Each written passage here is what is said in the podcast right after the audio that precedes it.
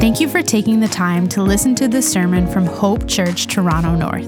It is our prayer that through this, you are challenged by the Word of God, you are built up in love, and that you are drawn more to the person and work of Jesus Christ. We want to remind you this is never meant to substitute God's good plan for you to be present in a local church under the care of qualified elders. If you do live in the North Toronto area and are looking for a local church, we invite you to join us at one of our Sunday morning gatherings. Our desire is that God would use this to encourage you with the hope we have in Jesus. I'm just delighted to be here this morning to be uh, speaking with you or to be sharing a, a, message from God's Word. And you know, uh, as we were talking about the message this morning, uh, one of our, our guys said it looks, it looks really good, or, or, or the sermon looks good. Uh, I mean, you know, it's one thing for it to look good on paper, but the thing, how does it sound? How does it come across? And you know, sometimes people ask how long we take to prepare a message. Well, really, as a preacher, the only answer to that is a lifetime. And the passage I want to share with you this morning is a passage that, that I've grown to, to love. And um, I don't know what you do on your birthdays. I don't know what you do on, um, say, uh, Old Year's Eve, or we call it Old Year's Night. But you know, one of the things that I usually do on my birthdays and then on, on, um, on the 31st of December, whatever you call it, uh, I usually read Psalm 90 because it is such an important psalm. And there, I, I don't think there is another portion of scripture that brings uh, time in pr- its proper perspective. You know, when we, when, when we look at, at time, uh, what, do we, what do we do? Someone has said that, you know, uh, a lot of us are killing time, but that's, that's really not true. When we look at it, really, time is killing us. And this, this portion of scripture this morning uh, that I want to share, it's, it's very simple. It's a prayer and a plan for the new year. I, I, I'm not sure how many of you make New Year's resolutions. You know, it is estimated that about 40 to 50% of people, they make New Year's resolution, but with, within the first week, it starts to go downhill. You know, we usually kid around that the first week, some people forget what their resolution is. But truly, it is said that um, 40 to 50% of the people make New Year's resolutions. But it is said that 92% of those resolutions fail to reach their goals. That being the case, it seems like only 8% really hit the target. And this morning, what I want to do is I want to talk to you a little bit about uh, resolutions, about goals, about a plan for life. And you know, there is nothing wrong with making resolutions. And I'm one of the persons that will, will, that will never tell you that don't make resolutions. You know, some people will say, I just have one resolution.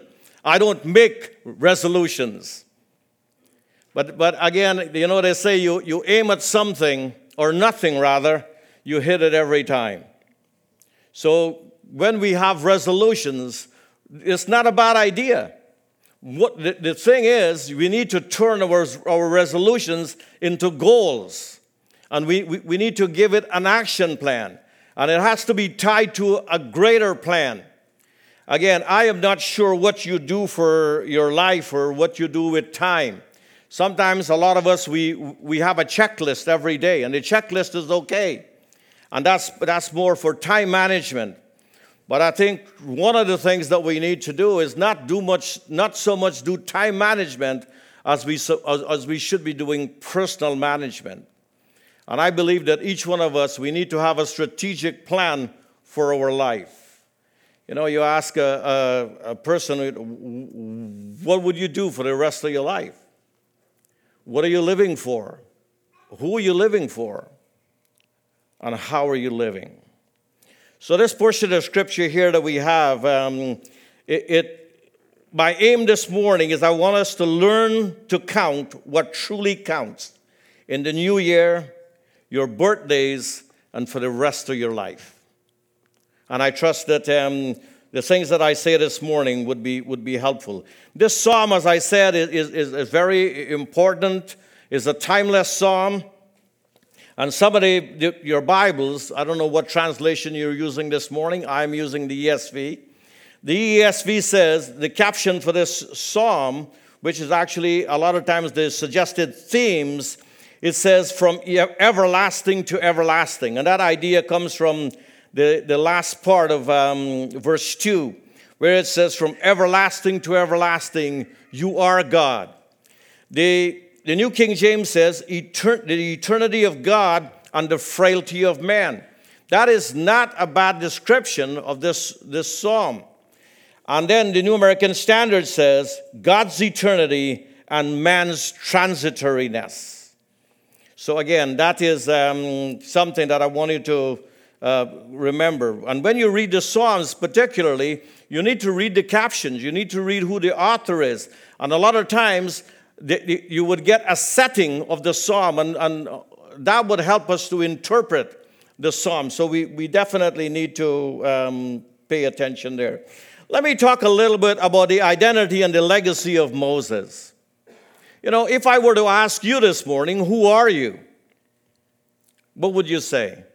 If I were to ask you, what kind of a legacy are you leaving in this world? What, what, would, you, what would you say? But with, with Moses, it is very clear. Here, the psalm, the caption of the, uh, of the psalm says, it says, a prayer of Moses, the man of God. So we have here the identity and the legacy of Moses. One of the things it says he was a man of God. I wonder how many of us this morning, if people were to talk about us or to, were to describe us, they would say that this person is a man or a woman of God. And, and that is actually used five times in, in, in, the Bible to refer to Moses. The next thing that we have that is referred to Moses as is a servant of God. And my friends, my brothers and sisters, I want to tell you this morning that a lot of us, we like to be served, but a lot of us don't like to serve. And heaven's highest honorary title is to be called a servant of God. Even Jesus came into this world as a servant. Matthew, uh, Mark chapter 10, verse 45 says, The Son of Man did not come to be served, but to serve and to give his life a ransom for many. So we, we see that Moses was called a servant of God. Whose servant are you this morning, if I were to ask you? Then the next thing we find, about, and that occurs actually five times. The next phrase we have that describes Moses is the servant of the Lord or the servant of, of Yahweh. The, the names of God are extremely important. And, and I'll talk to you a little bit about that as, as we, we go through it. So, and he's called a servant of God 15 times. So, my brothers and sisters, I want to let you know that uh, 25 times at least, Moses is described uh, as, as a man of God, as a servant of God. And so the thing that we have with Moses is, is that he was noted for his prayers. And I don't know of anybody in the scriptures who actually prayed like Moses did. With the exception of the Lord Jesus Christ, I don't know if there is anybody who prayed, prayed with the, the sort of intimacy, the intensity, the humility and the authority that Moses prayed for. And, and you know, I, I would have you know this morning that, that all of us, if we know Jesus Christ as our personal Savior, we have that privilege of praying like that. This Moses that, that, that the Bible is referring to here was the one who knew his God and he was known by God. And that is, uh, is on the basis of that that Moses was approaching God. He knew who God was, and God knew him. I mean, I, we, I know that God knows everything. But does God know you this morning? Or when He looks at your life, He would say that, I don't know this person. And it's very interesting. The God who knows everything sometimes say to people, Depart from me, I don't know you. So we, we, we want to keep that in, in mind. This morning, if there was a big idea uh, to, to what I, would, what I want to communicate or what I want you to go away with, is this prayer is not only petition to God for Him to fulfill our needs and desires, but it is also, and more so, the proclamation of who God is. Prayer is not just coming to God and asking God for what I need, but prayer is actually the proclamation of God. And Jesus himself actually illustrates that for us. When we look at what we call the Lord's Prayer or the disciples' prayer, he says, What? Our Father who art in heaven, hallowed be thy name. Thy kingdom come, thy will be done on earth, even as it is done in heaven. And then he goes on to petitions. And actually, Moses is, is doing exactly something like that. So it's not prayer is not only petitions, but prayer is the proclamation of who God is. And you know, one of the reasons why I love this psalm is I don't find another portion of scripture that really tells us who God is. From, from verse 1 to verse 17, we see there are numerous attributes of God that we have there. And very interestingly, is the declarations that Moses made and the petitions that he made are actually closely tied to who God is. When, when we ask God for something, how closely is your petition tied in to who God is? Really, they should. And I think if we know who God is, our prayer lives would be different. Do we really know the God that we are coming to and we're, we're calling out to? So, so we have in, in this, this big idea the final and the primary aspect of our prayer is this proclamation of God. It is the proclamation of God in our prayers. And let me, let me encourage you to go to the prayers, some of the prayers in the Old Testament and read them. And you would see that the, the basis for the prayers of the people of God was actually who God is and not what their needs were. And that's exactly what we have in this portion of Scripture. If I were to give an outline to it, or the points that I'm, I'm going through here, one is the proclamation of the sovereignty of God. If you're making notes this morning, since I actually send the slides along, I've, I've decided to change it up a little bit. It's the proclamation of the sovereignty of God. Where do I get the sovereignty of God? Uh, verse 1, it says, Lord. The, the, the Hebrew word there is Adonai, one are the names that are used for God. In this portion of scripture, there are actually four names for God. There were there are three separate names or individual names, and then there is one compound name. So he, he says Adonai, and that has the, the, the word Adonai has the whole idea of master, of Lord, the one who owns everything. So here again, Moses is proclaiming the, the sovereignty of God, and he says, You have been our dwelling place in all generation. He says, Before the mountains were brought forth, or ever you had formed the earth and the world. Actually, God doesn't didn't only form the earth. This verse is, this verse is saying that he actually formed the universe. And that is how carefully we need to read our Bibles. And, and I trust that you will sign up for that course. Let me put a little bit of plug in there for the course that we will be having on, I think it's the 18th. We need to read our Bibles carefully. And we need to do more than reading. You know, we need to meditate on it. Day and night, the Lord told Joshua, This book of the law shall not depart out of your mouth, but you shall meditate on it day and night. So you be careful to do all that is written in it. So, and then we have here, and he says, From everlasting to everlasting, thou art God. And, and so, how do we have, um, how is God proclaimed in, this, in these two verses? One, we have the sovereignty of God, because that, that comes from the, the name of God, Adonai. But then it says, You have been our dwelling place. You know, sometimes we talk about God and we talk about a God who is way out there. But very scarcely we talk about the God that is closer to us than breathing. And, and this here, the, the word that the theologians use, the immanence of God. He's close to us. And here Moses is saying, God, you have been our dwelling place for all generation.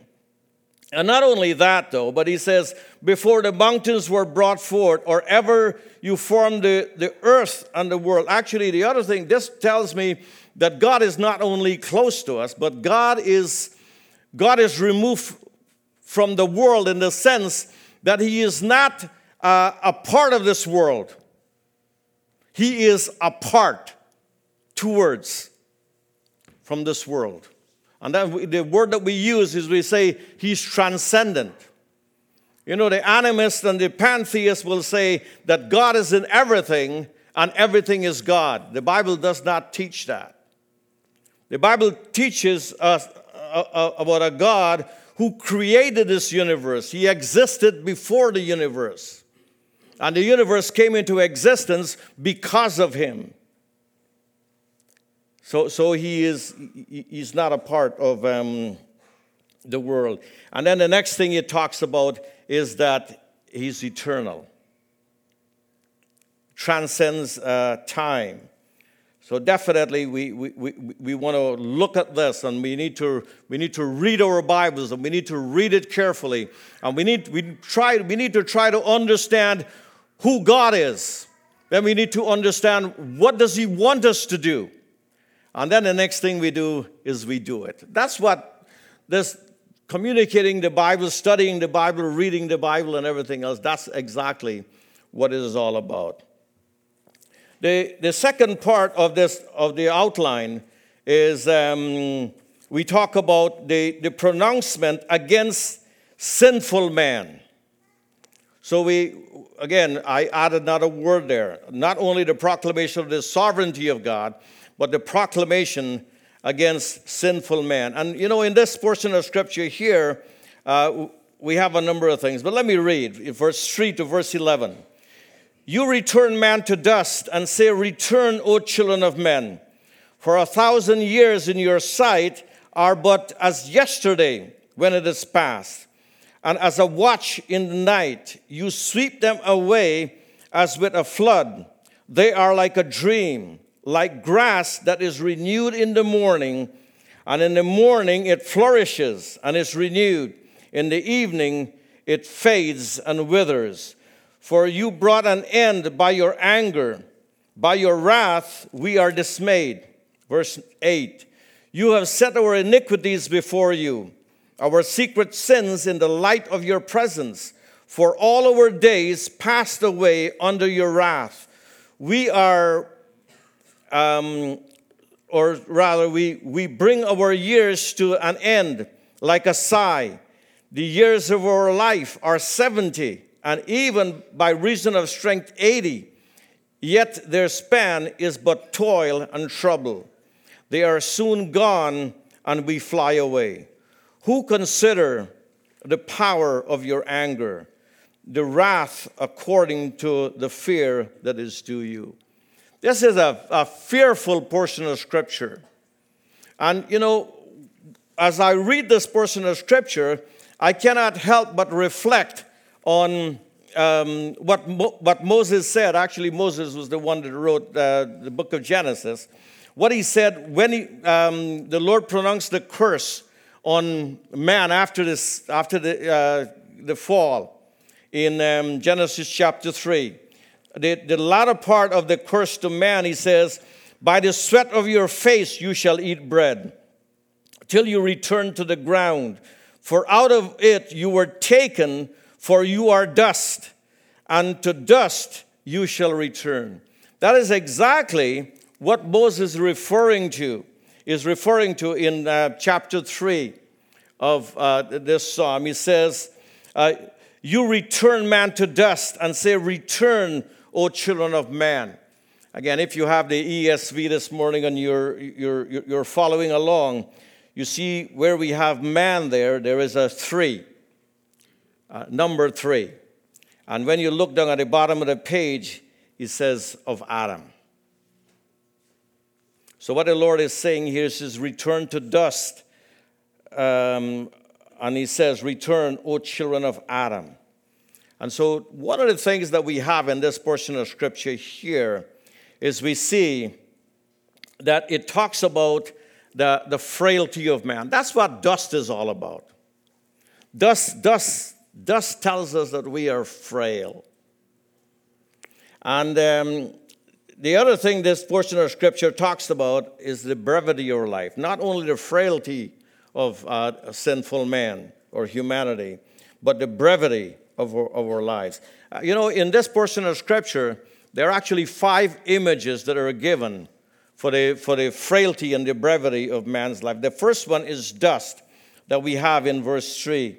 The other one we have is that uh, verse 5, A, is asleep. He says, You sweep them away as with a flood and like a dream um, or asleep, as some translation says. Like grass, that's the other thing that the Bible says to describe our frailty and the brevity of our life is that we are, we are like grass. The other thing it says uh, in verse 9, it says that um, for all of our days pass away under your wrath. We, we bring our eyes to an end like a sigh.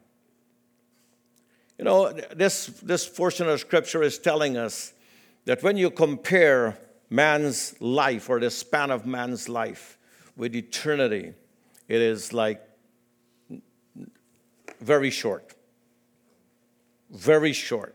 And so the, the other thing it says is that, that, we fly away. Verse 10. He says, um, Yet as soon as they are soon gone, rather, and we fly away. You know, we sing that song, I'll Fly Away. That, that, that's not, this song is not referring to, or this psalm is not referring to that verse because the, the person that wrote Some Glad Morning When This Life Is O'er, I'll Fly Away, actually, they had a specific thing about their flying away. They are flying away to be with the Lord. But actually, this the psalmist here, Moses is saying, uh, not only that we, we, our life is short and we are dust, but he says that we are gone. You, you got to remember the background with which Moses is writing this psalm. We don't know exactly when he wrote this psalm, but I suspect Moses wrote this psalm towards the end of his life. Remember, he, he, he lived to be 120 years old. Uh, at 40, his life was just starting. At, at 80, um, or at the end of uh, at 80, rather, his ministry was just starting.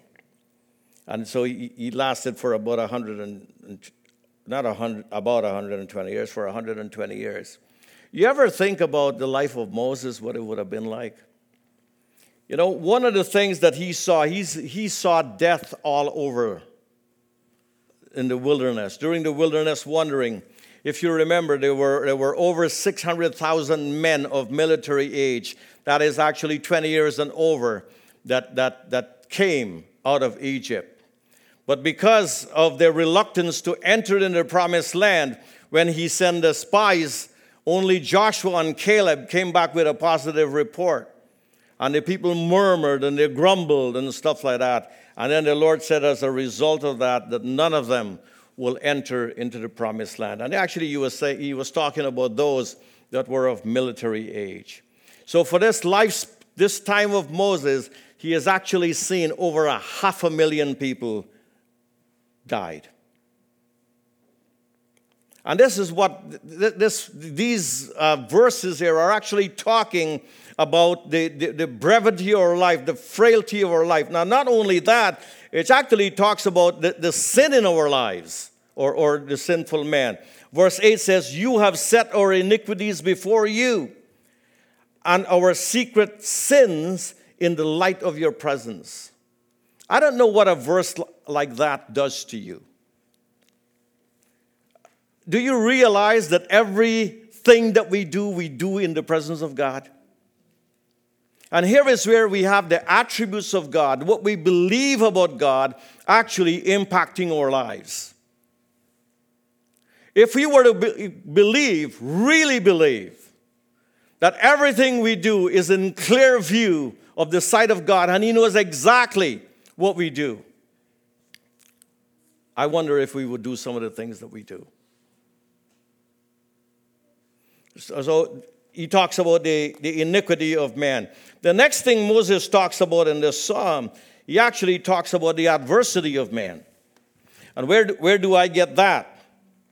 Let's, um, let's have a look and see. He says here in um, verse 10, he said, The years, the years of our life are 70 or even uh, by reason of strength, 80. Actually, you know, I turned 71 this year or last year.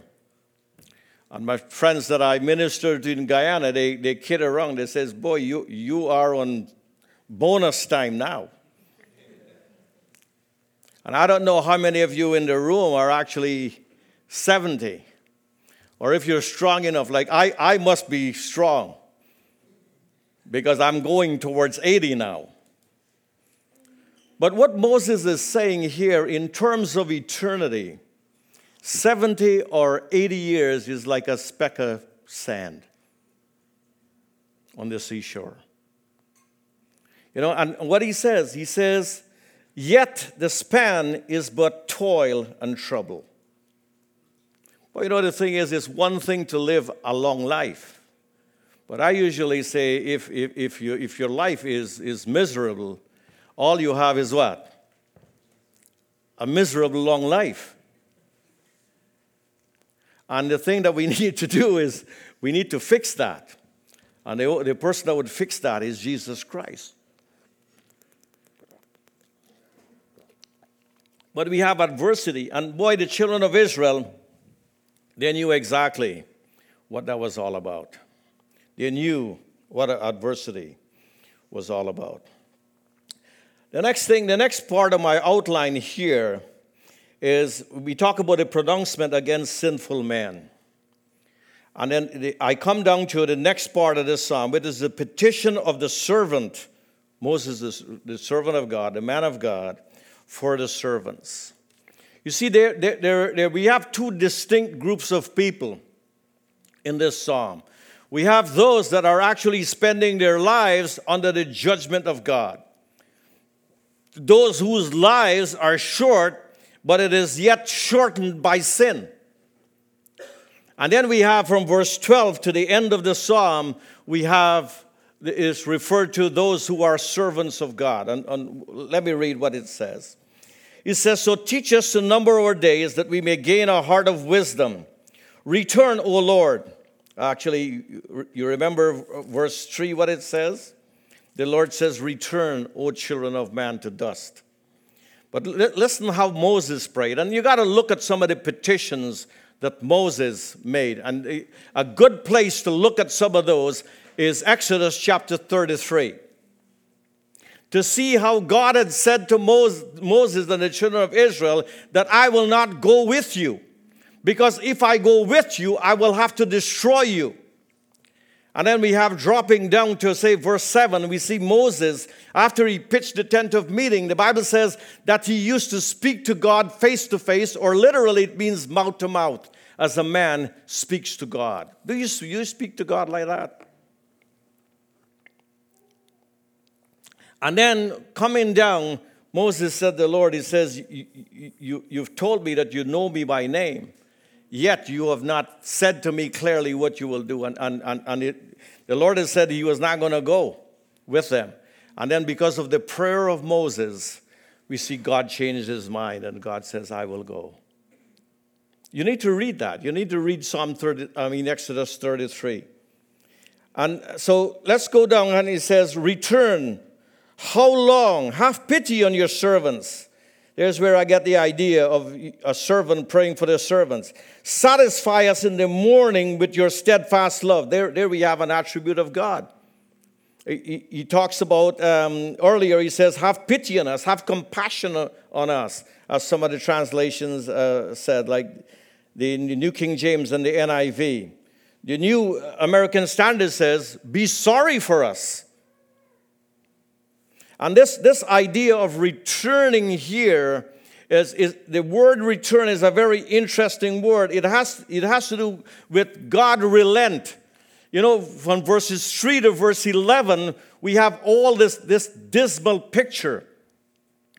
But we have Moses now, a servant of God, praying for the servants of God. How, how do you pray for others? How, how do you pray for yourself? Folks, uh, prayer is more than talking. Prayer is more than making requests. It is a proclamation of who God is, as I said. And so it has to do with relent, oh God. It has to do with repent. God, change your mind. It has to do with the whole idea of restoring us, it has to do with reviving us. And my prayer for you is that this year you would be praying that God would revive you, that you would live in the light of the promises and the provisions of God. Jesus says, I am come that they may have life and have it more abundantly. My prayer for you is that this year you would experience the abundant life that the Lord has for you. You know, I, I believe that the, the children of God are underachievers. We're living below what God has promised us and what He has provided for us. I pray that this year it will be a year that you would experience God in your life that you've never experienced Him before. And my prayer is that our church, a young church, just a few months old, that this year we would seek the, the face of God and we would see Him and we would see Him at work in our personal lives, our families, in our church, our community, and in our world. Return, the, the Joseph, uh, Moses is saying, when God says, return to dust, ye sinful man. Moses is playing with God, and he says, God, return, return. Then, verse 14 Satisfy us in the morning with your steadfast love. The, the, the, the Hebrew word there is hesed. You've probably heard of, of that word before. It is translated loving kindness. And um, he says that we may rejoice in you and be glad all of our days. Now, he's not talking about the 70 years. He's not talking about this, this, this, this you know, like a sigh or a sleep or a watch of the night, where, where Moses says that a thousand years with God is like a watch in the night. But he, he says, all of our days. And he says, Make us glad for as many days as you have afflicted us, for as many years as we have seen evil. And boy, did they see evil. Can you imagine in the course of 40 years to see over a half a million people died around you, some of them your, your families, your loved ones, your closest friends. And Moses is saying, Have pity on us. Show us your loving kindness. And then in verse uh, 16 says, Let your works be shown to your servants, and your glorious power to, your, to their children. Let the favor, actually, if you, again, if you're following very closely and you're reading your Bible, and you will see there's a two by favor there. You look down at the bottom, and it says beauty. You know, one of the amazing things that I, that, that I find that a lot of times we ignore the margin, the margin notes in our Bibles. And, and a lot of times I find that the, the, the, the footnote or the alternative translation that they give you is a better translation. That's why you need to read that. And actually, here it is not talking so much about the favor of God or the grace of God, but it is this word here um, is, is talking uh, in verse 17, rather, that word favor there is actually the word that we have the name Naomi from. And you know, Naomi has to do with the name means my delight or, or pleasant one. Remember, after she came back, the people uh, called her Naomi. She says, Don't call me Naomi, call me Mara, bitter. You see, so th- this, this idea here has to do with, with pleasantness. So let, let your favor or the pleasantness of the, of the Lord our God be upon us and establish the work of our hands upon us. Yes, establish the works of our hands. You know, here we have we have four petitions. And uh, let me talk very quickly about these petitions and then we'll, we'll wrap it up. Um, the four petitions the first one is show us how to count and what counts so that we may live wisely. Verse, verse 12. You know, and, um, the, the, in the text it says, show us to number our days. But Moses is actually talking about more than that. In the light of the fact that our life is, we are frail, our life is brief, we are sinful, and um, we have lots of trouble. Moses is saying, Lord, in the light of all of that, so. You look at verse 12, there is a little word there, so. He says, as a result of what we see in verse 3 to verse 11, show us to number our days. That um, can't find it. We may get a heart of wisdom. The Lord is, Moses is saying here, Lord, in the light of what you've just shown us, help us to use time with eternity in mind. Boy, and, and when we here we're standing at the beginning of a, of a new year. And my encouragement to you is that this year you will not be just counting time, but you will be using time with eternity in mind. Do you know that we only have so long to make an impact on this world? Do you, do you know that we, we only have so long to preach the gospel? Jesus says the night comes when no one can work. That is why Jesus says, I must do the work of him who sent me while it is day. You know, we don't have forever to preach it, people don't have forever to do it. So he says, Show us. And then uh, the next one, he says, Show us your compassion and loving kindness so that we might find satisfaction in you. Where do you seek satisfaction? I want to tell you that the only place where you would find satisfaction that would last is in, in the Lord. The third, that's verses 3, 13 to 15. Verses, uh, the next, the third petition is show us or give us a vision of your work and your glory. Actually, the word glory here is a different word from the word kabod. This word here has to do with the splendor of God. And if you remember Exodus 33, after Moses was praying and he was receiving the answers to his prayer, um, when the Lord says, I will do this, I will do that, Moses says, Show me your glory. That is what Moses is saying. Moses was not asking God to show me, um, he, he, was saying, Show me your splendor, show me your majesty. And, and I don't want to go and preach that text, but the Lord tell Moses, Moses, you don't know what you're asking for. I know we sing that song, Show me your glory, show me your glory. Well, I tell you, when, when, when we see the glory of God, what do you think will happen?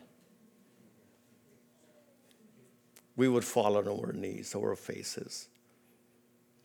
Right? And then the, the, the third petition is show us uh, your favor or your beauty so, and, or your pleasantness and establish the works of our hand. Actually, that's another message. The work that we do, can we truly pray and ask God to establish that? The work that we do, would we like to see that in eternity? I can go on. My time is flying away very quickly here. Let me wrap this message up. Um, let me apply the first petition.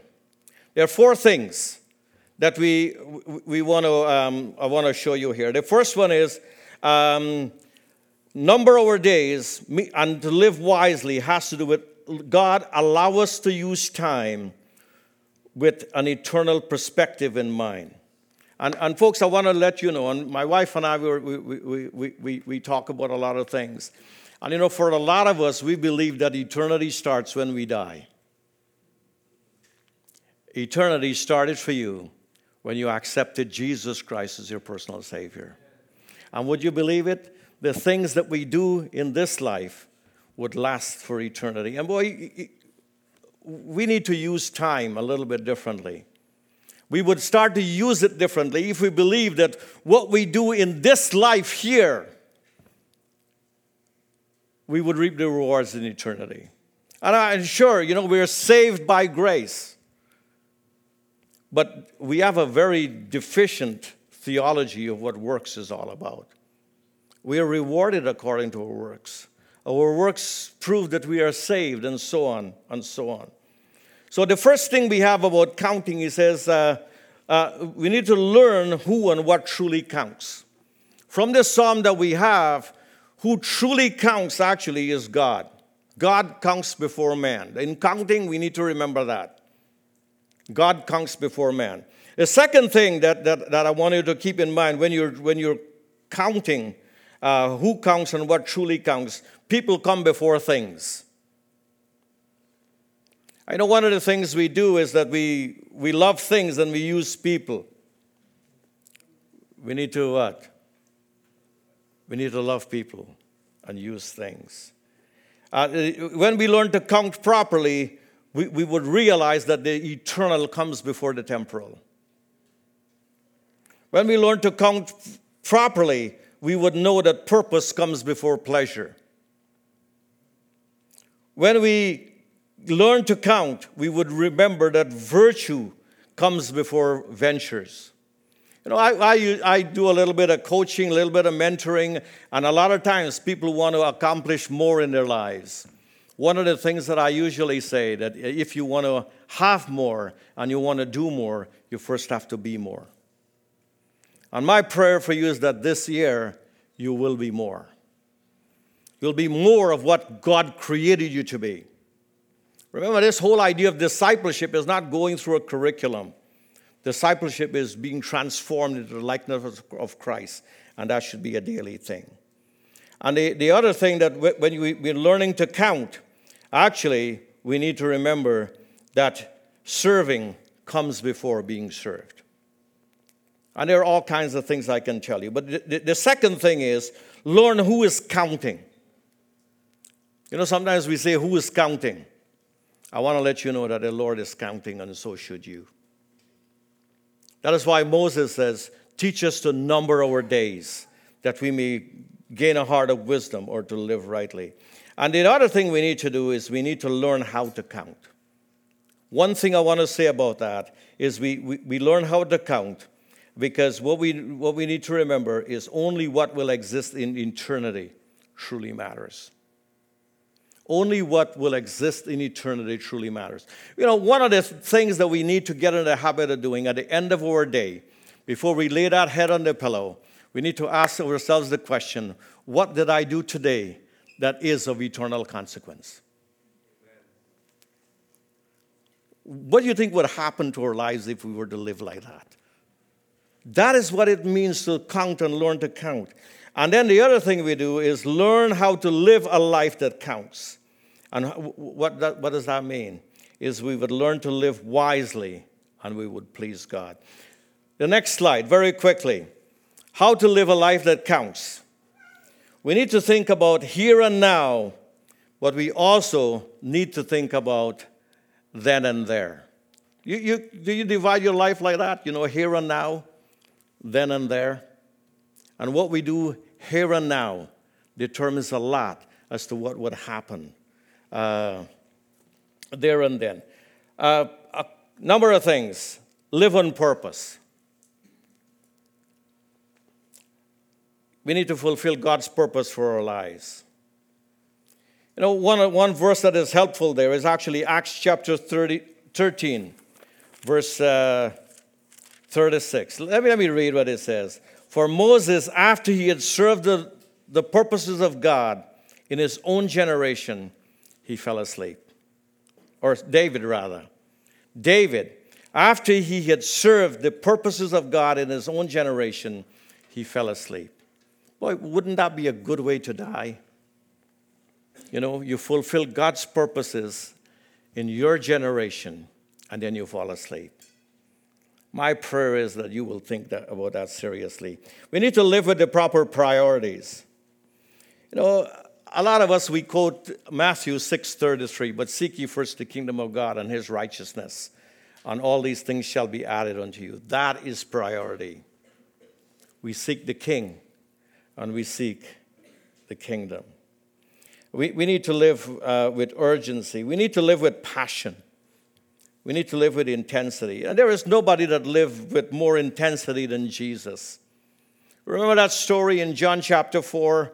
Um, he, he was hungry and he was thirsty, he was tired, and he was at the well. And then the woman came and he started to talk to her.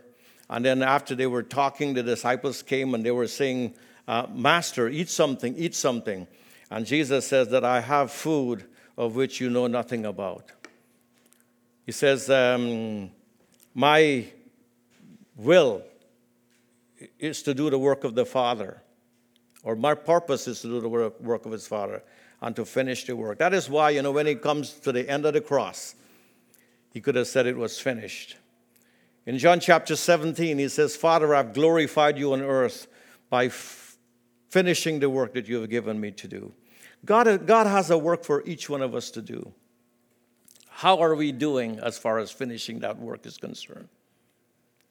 You know, Paul, Paul in one of his letters, he, he, he told, uh, I think it was Epaphras, he says, he says, uh, tell him to finish his ministry. And boy, this morning the Lord is telling you to get with the program, finish the work. And then the next thing we have, he said, uh, live with, um, live with a plan. Proverbs 16, verse 9 says, A man's minds, or a man's mind rather, plans his ways, but the Lord directs his step. You know, when we ask the Lord to, to bless our work, what are we asking Him to bless really? We have to have something. That, that planning is not unscriptural, it is not unspiritual. So we definitely need to do that. And the next thing I want to tell you is that we need to live according to the principles of God's word. And that is why Joshua 1 8, the Lord told Joshua that this book of the law shall not depart out of your mouth, you shall meditate on it day and night. So you'll be careful to do everything that is written in it. Folks, I must close. New Year's resolution based on self will and self effort will not suffice. The only thing that will be sufficient is a lifetime decision and commitment to Jesus Christ as your Lord and Savior. And if you're committed to Jesus Christ as your Lord and Savior, you would learn to count. You would know who count. And not only that, we will count. My prayer is the Lord will bless you and that Psalm 90, verse 12, would haunt you for the rest of this year. Let me pray very quickly. Father, we want to thank you and praise you this morning for your word. We thank you for speaking to us. And Lord, I might have stuttered, but you surely did not. This morning, you're asking us to use time with an eternal perspective. Lord, this morning, you're asking us to live on purpose. This morning, Lord, you're asking us to use whatever resources that you've given to us so that we can live wisely and please you. I thank you for my brothers and sisters. I pray, Father, that during this week, during this month, during this year, it will be the best time of their life because they've chosen to seek you and serve you and live for you. Thank you for speaking to us. We ask it in Jesus' name and for his sake. Amen. For more resources or information about Hope Church, visit hopetorontonorth.com com.